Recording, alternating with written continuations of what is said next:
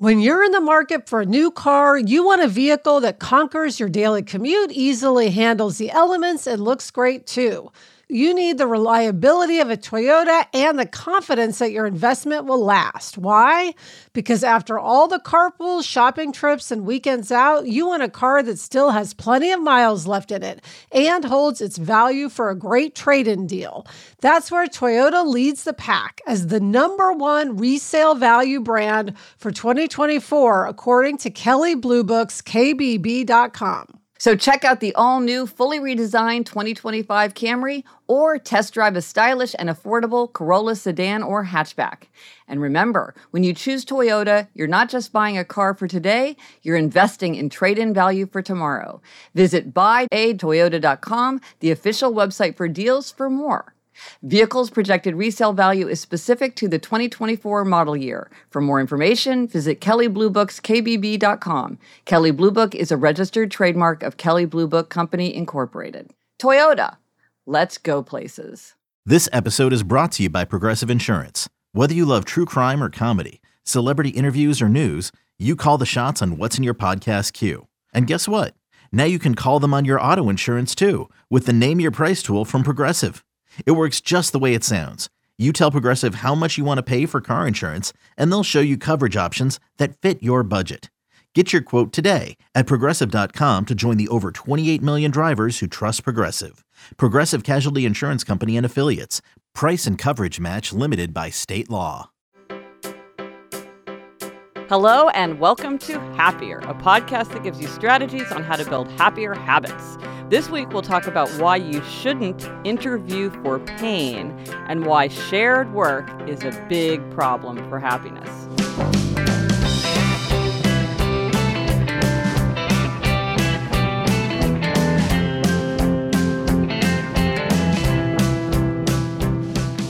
I'm Gretchen Rubin, a writer who studies happiness, good habits, and human nature.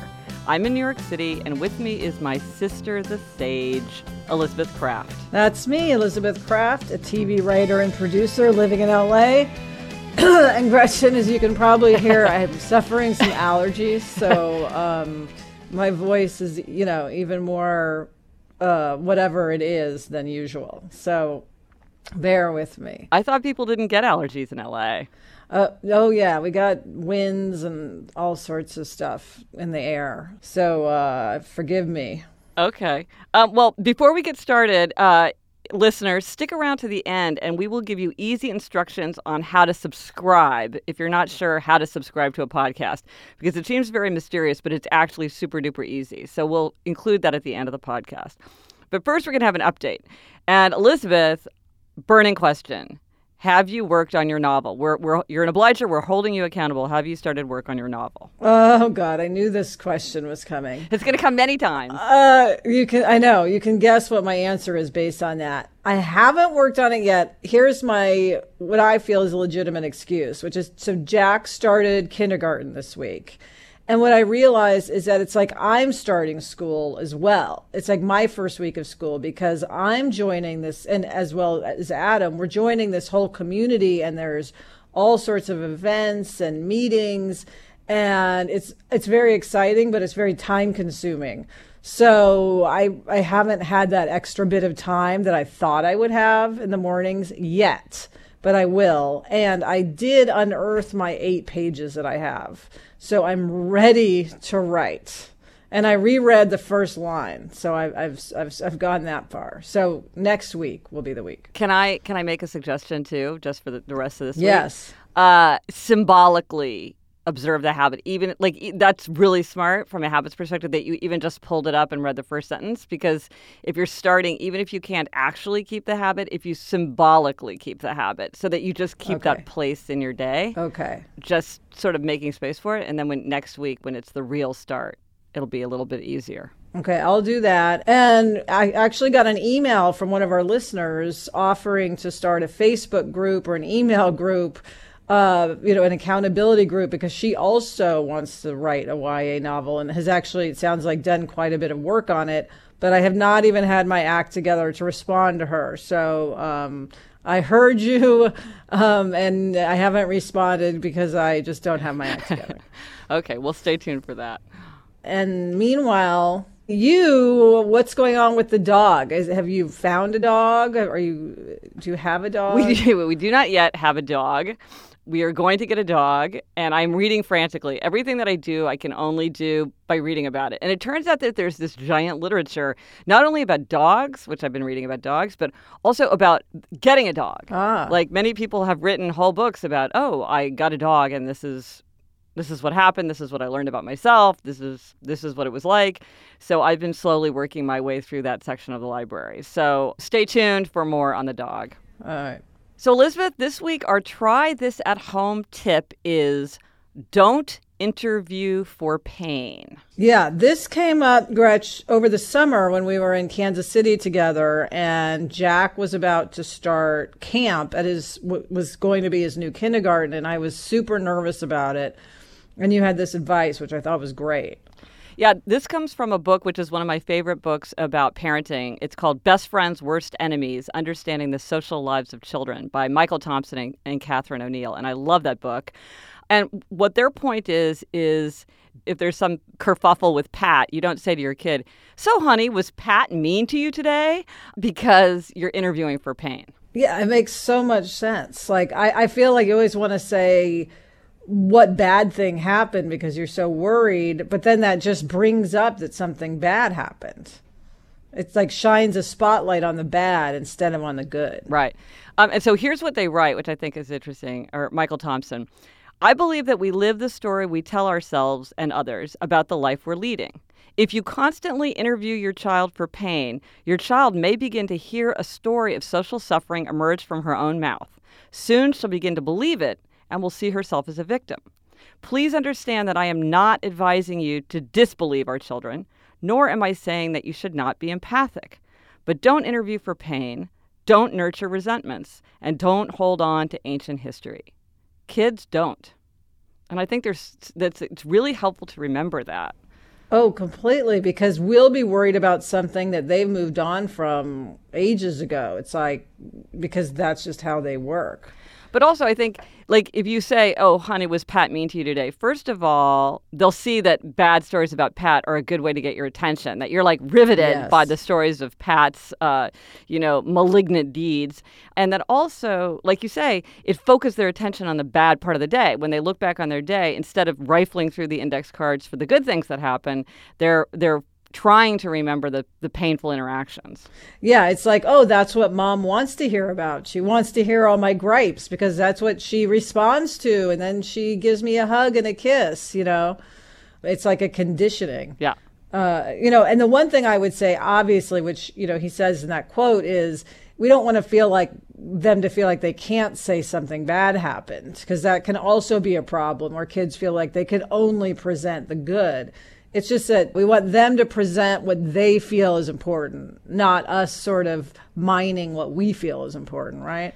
But when I read this, I have to say, I immediately was like, "Oh my gosh, I do this all the time." Or you know, it's just Oh, so yeah. easy because that's what you want to know, and uh, you know, you want to sort of monitor a situation. You feel like it's sort of a duty as a parent to like be, and it, and I really.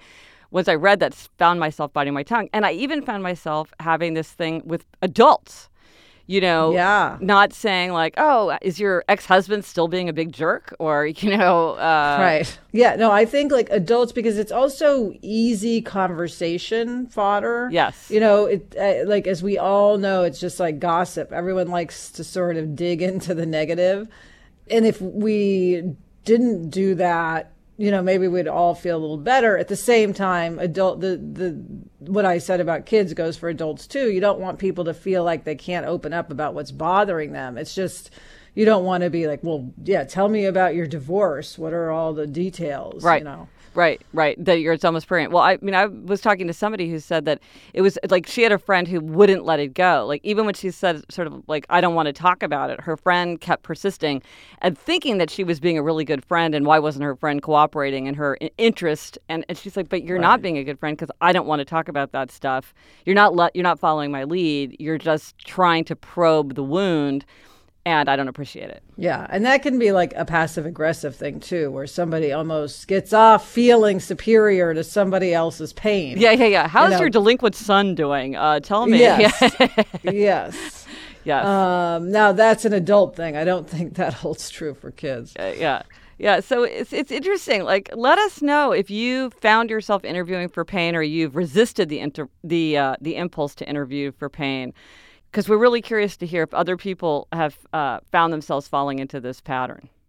LinkedIn isn't just a job board. LinkedIn helps you hire professionals you can't find anywhere else, even those who aren't actively searching for a new job but might be open to the perfect role. In a given month, over 70% of LinkedIn users don't visit other leading job sites. So if you're not looking on LinkedIn, you're looking in the wrong place. On LinkedIn, 86% of small businesses get a qualified candidate within 24 hours. Hire professionals like a professional on LinkedIn. I now work with a team, and I am here to say that finding the right candidate and hiring the right candidate is one of the very biggest and most important challenges to anyone who has a small business. LinkedIn knows that small businesses are wearing so many hats and might not have the time or resources to hire. LinkedIn is constantly finding ways to make the process easier. Post your job for free at linkedin.com slash Gretchen. That's linkedin.com slash Gretchen to post your job for free. Terms and conditions apply. Okay, Elizabeth, happiness stumbling block. And this week, I think this is something, this has got to be one of the most ubiquitous stumbling blocks. And that is the stumbling block of shared work. Ah. Uh, from what I've observed, people really get into a lot of conflict when there are situations where there's shared work over how it actually gets divvied up and uh, who does what and the resentments that follow therefrom. Yeah, I think that's got to be like one of the biggest uh, marriage, uh, you know, uh, sources of conflict in many marriages, right? Yes, and offices too. I mean, I think it's an issue in offices. Yes. Yeah. So there, I think there's there's several things about shared work that make it uh, a happiness stumbling block, and one of them, I think, certainly, is that when other people do work, it sounds easy. You know, you're like, how hard is it to care for a newborn baby who's asleep, you know, 20 hours a day? How hard is it to travel for work? Uh, you know, stay in a hotel overnight. How hard is it to do? Uh, keep track of your expenses. How often? How hard is it to take a four-year-old, uh, you know, or five-year-old to kindergarten? When other people do things, it just doesn't sound that hard. I mean, unless they're doing open heart surgery or something. I mean, most work done by other people, you're like, ah, that doesn't sound so bad. But then when you're doing it, you're like, oh my gosh, this is such a huge pain. Why are other people not rushing to my aid? Oh, absolutely. And it and I mean, I think it's also like you th- expect people to do things and you don't think about the time it takes them is equal to the time it takes you to do something else. Like I work with um, a guy who is we are talking about trash, Uh-huh. um, and he we get into many topics in the in the writers' room, and he was saying that his oh my wife lets the trash build up to you know the very top until it's just about to fall over before she takes it out. And I I was like, wait a second, Wait, he was complaining. He was complaining about that. Well, he wasn't complaining. He was just Noting. commenting on Yeah. it. And I said, well, it's your job to take the trash out. You're letting it get that high because, you know, you're the man. And I thought one of the benefits of marriage was that, the, you know, is that the other person takes the trash out. That's like tacit Um, part he- of the marriage vows is like, and by the way, Yeah. uh, yeah. And it's so, it's so funny because it made, and he was like, what? No. Uh, and it was just funny because it made me really appreciate that Adam always takes out the trash. And to me, that's just like, oh, a man takes the trash out. You know, it's just like part of your manliness to, to get rid of trash. But then I thought, well, that is a real pain. It's like you have to get it out. It's kind of smelly. You have to take it outside to the bin. You know, it's a whole thing. And so um, I thought to myself, well, let me try to occasionally take the trash out for him, and he- he'll probably appreciate that. Well, there are two things I would say about shared work and that anecdote. First of all, is that if you're not doing something, don't carp from the sidelines. If you want to do some, something done a certain way, do it yourself. Uh, for the most part, if other people are doing a task, then they get to control how it's done. You know, in their own time, which may not be your time. Um, and they also also the thing is, and we talked about this before. I can't remember exactly when. Is unconscious overclaiming, which is when you you unconsciously think that you're contributing more to a, a mutual effort because you're very aware of what you're doing, but you aren't as aware of what other people are doing, partly because we tend to do the things we value, so we think those things are more important, but also you just know what you're doing and you kind of forget about, like Jamie does everything connected to her car. And I, I, right. I, I, have to remind myself of that because since I, I don't do a single thing, it's easy for me to overlook that work. Yeah, or like I take care of all the forms for uh, Jack's school, which to me seems like a huge job. But Adam deals with plumbers, air conditioners, uh, you know, anything having to do with the house, which is also a huge amount of work. It's just easy to just ignore what other people do.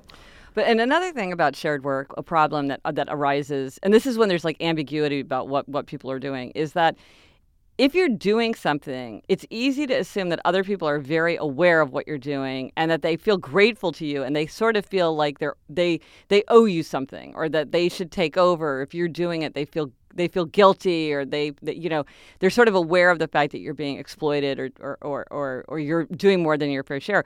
But often i find that the more you do something the more other people don't even think about it. It's not like they're thinking like oh wow uh, gretchen's been making the first pot of coffee in our office for the for three months. It's amazing. I can't believe it. I, I i feel so bad that i haven't done it and i really should rush to her aid and I, it's just because i'm a big jerk that i'm not doing it. They don't even think about it. It's not it's not even crossing their mind and you know, I think that comes up also with newborns. Ah. You can get into a situation where probably typically the mother it just does everything and then the dad feels like, "Oh, well, she does all the feeding, she does the bathing, she puts the baby to sleep. That's her arena. I'm not going to, you know, I won't I won't get involved in that because she that's her th- I don't want to get in the way." And then suddenly the mother could feel like all this resentment because she's doing everything for the baby. But meanwhile, the other person honestly thinks that's how it's supposed to be. It's not that they don't want to do it, it's just that the, it doesn't occur to them because this is how it's been set up. Well, and, and, and sort of a, fur, a, further example of that, I got this really fascinating email um, after I wrote about shared work on my blog because somebody said that. Um, he had he wanted to complain about the way his groceries were bagged at a certain store. So he went onto this web forum um, and got and, and, and people were talking about it. And and one of the commenters wrote angrily, "I bet you're one of those people that doesn't even help the cashier pack your groceries, aren't you?"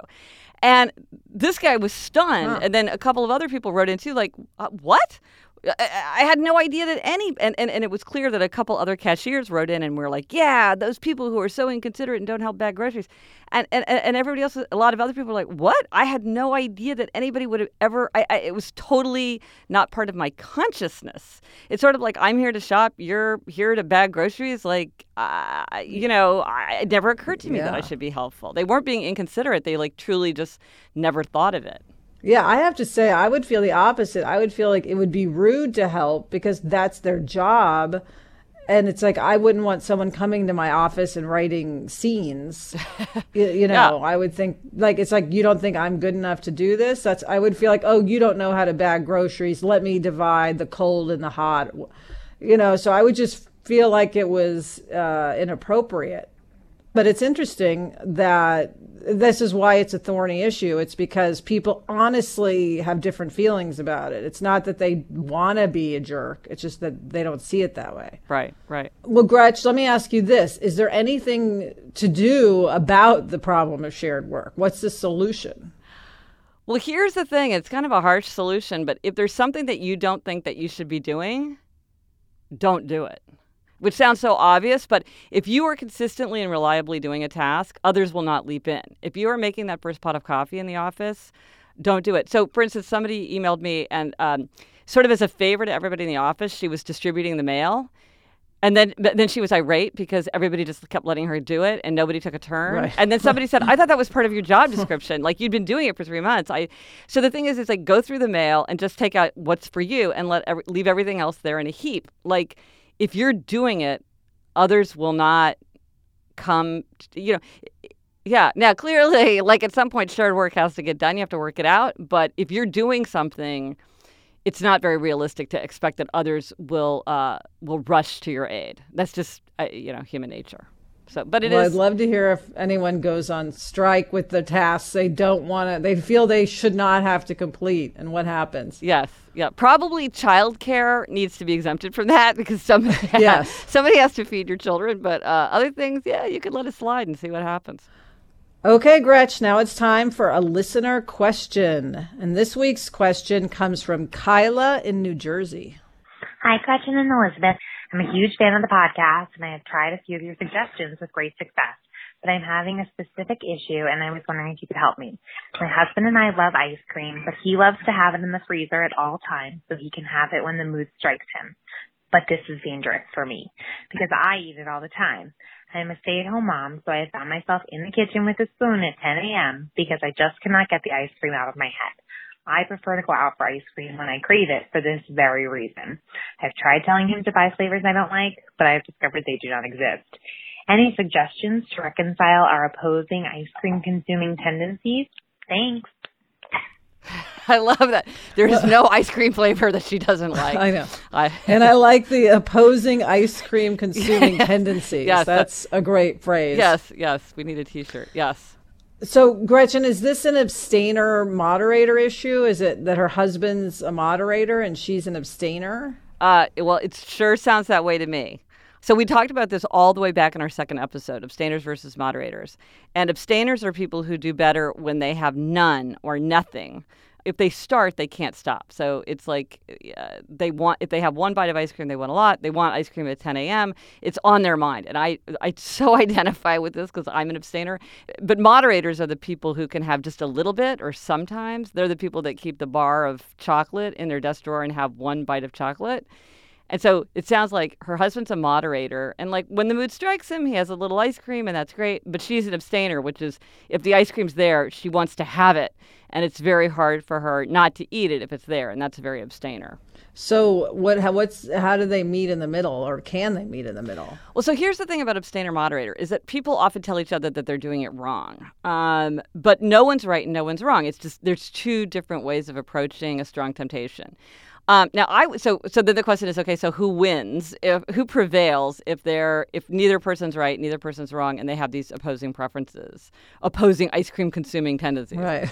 I say the person who's home more should prevail. She says she's a stay at home mom. She's eating at 10 o'clock. So she's fa- facing temptation more of the time. So I would say she should prevail. And then they go out for ice cream whenever they they feel a craving for ice cream. It's a it's a you know, it's more of a pain, but she's the one facing the ice cream more of the day. That sounds fair. I don't know if her husband will agree that it's fair, but it does make sense. I've also noticed, by the way, that at the store they now have tiny little ice cream things. It's like much smaller than a pint. And maybe her husband could pick one up for himself on his way home from work if he wants to eat his ice cream at home, and then he would finish the entire thing. Oh, that's interesting. Well, another thing is like if he really wants something sweet. I mean, this doesn't work for ice cream because ice cream has to be in a freezer, and it's like easy to look at the freezer and see what's in there. But if he got cookies or candy or something like that, he could hide it somewhere, and then he could just have it whenever he wanted. But it wouldn't weigh on his wife's uh, her mind because she wouldn't know about it. And in fact, a lot of mod- moderators do keep uh, sweets hidden from other members of their family. I've discovered for exactly this reason.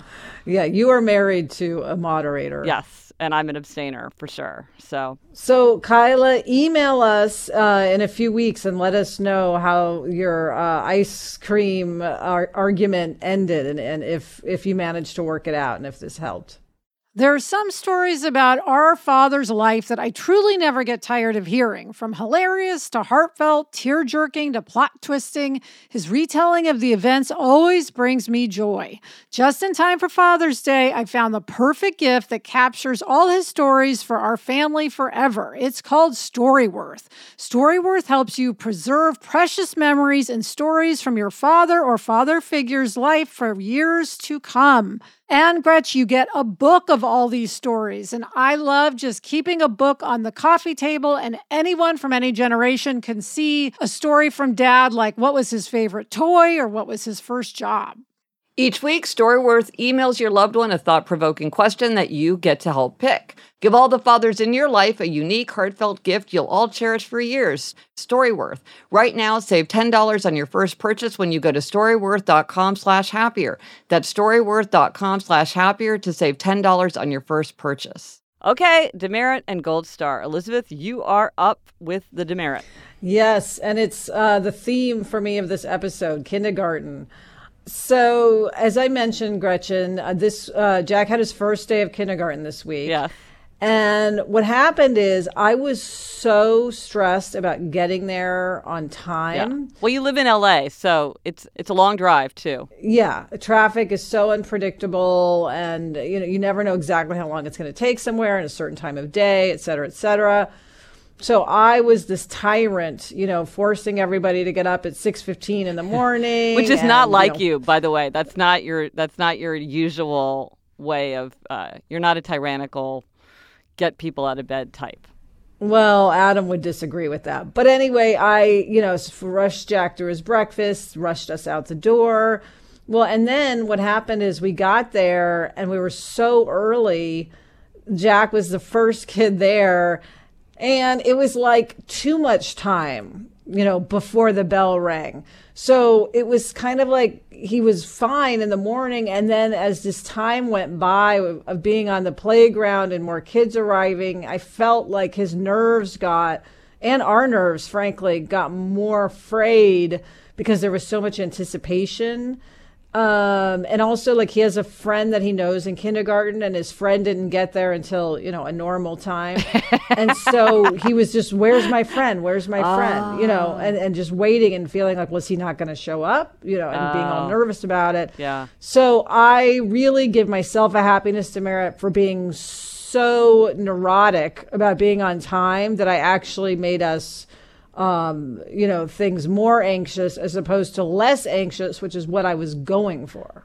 Yeah, but I think this is the kind of I completely understand this, and since Jamie and I are both pathologically prompt, we have this problem often of getting places too early, and I and I know about that anxiety when, but it is a demerit that came from a place of love where you really True. just didn't want him to be late on his first day, so too much of a good thing.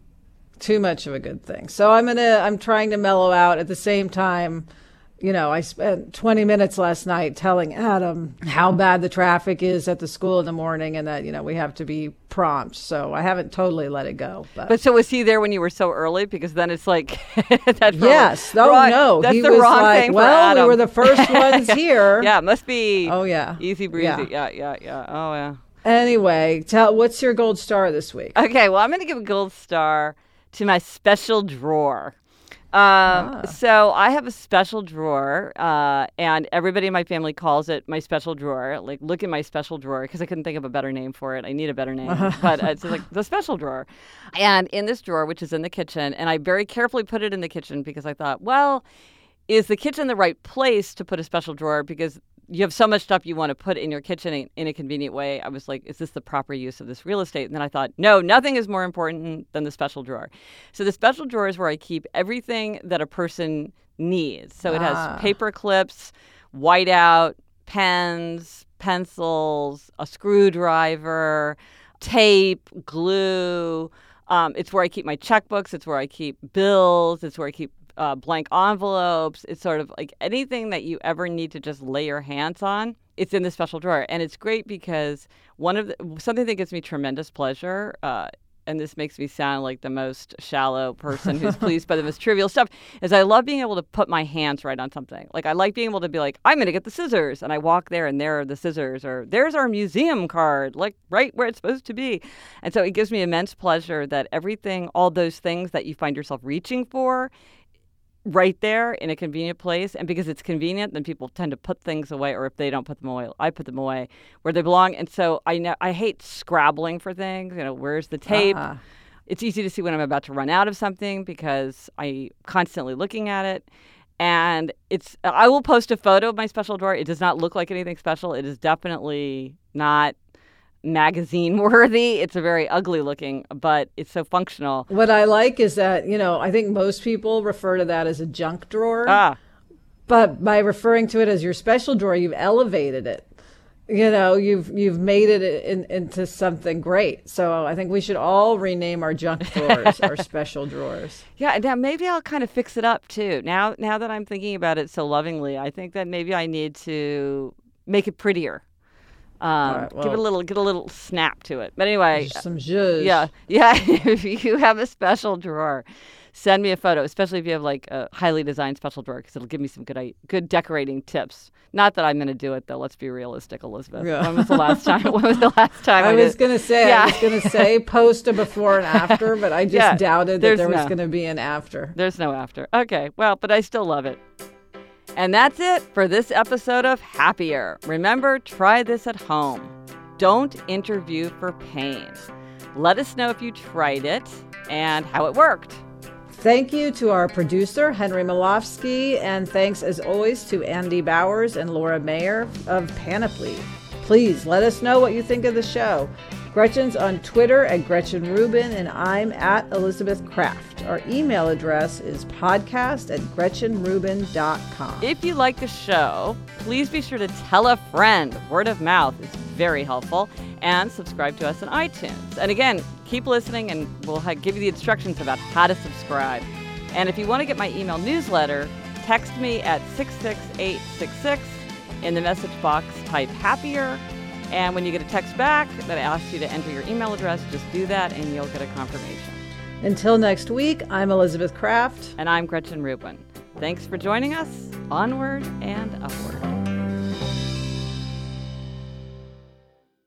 Okay, time to talk about how to subscribe to a podcast. First of all, do not worry. Anyone can do it. There are a few steps, but it really is easy. Uh, so you're going to want to have your smartphone handy. So, right now, we're going to explain how to subscribe on an iPhone. To subscribe on another type of phone or on a computer, check the instructions we posted on GretchenRubin.com. If you have an Android phone, you'll need to download a new app from Google Play. Popular options are Pocket Casts and Stitcher. All right. So, looking at your iPhone, there should be a purple app called Podcasts. It comes right with every newer iPhone. So, if you don't see it, you can download it from the App Store. So, take a second to find it and open that app. Then in the bottom right corner of the app, click on the magnifying glass that says search. Then type happier. The first bright yellow search result should be this podcast. Click it, then click on the purple button that says subscribe. And Gretchen, we must point out this is a free subscription. Yes, very important. In the bottom left corner is a My Podcasts button. From now on, when you open that page, the newest episode of Happier will appear, and you can just click on it to listen. That's it. You did it.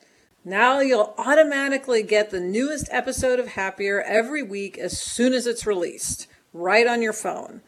I love actually subscribing to podcasts because then listening to them could not be easier.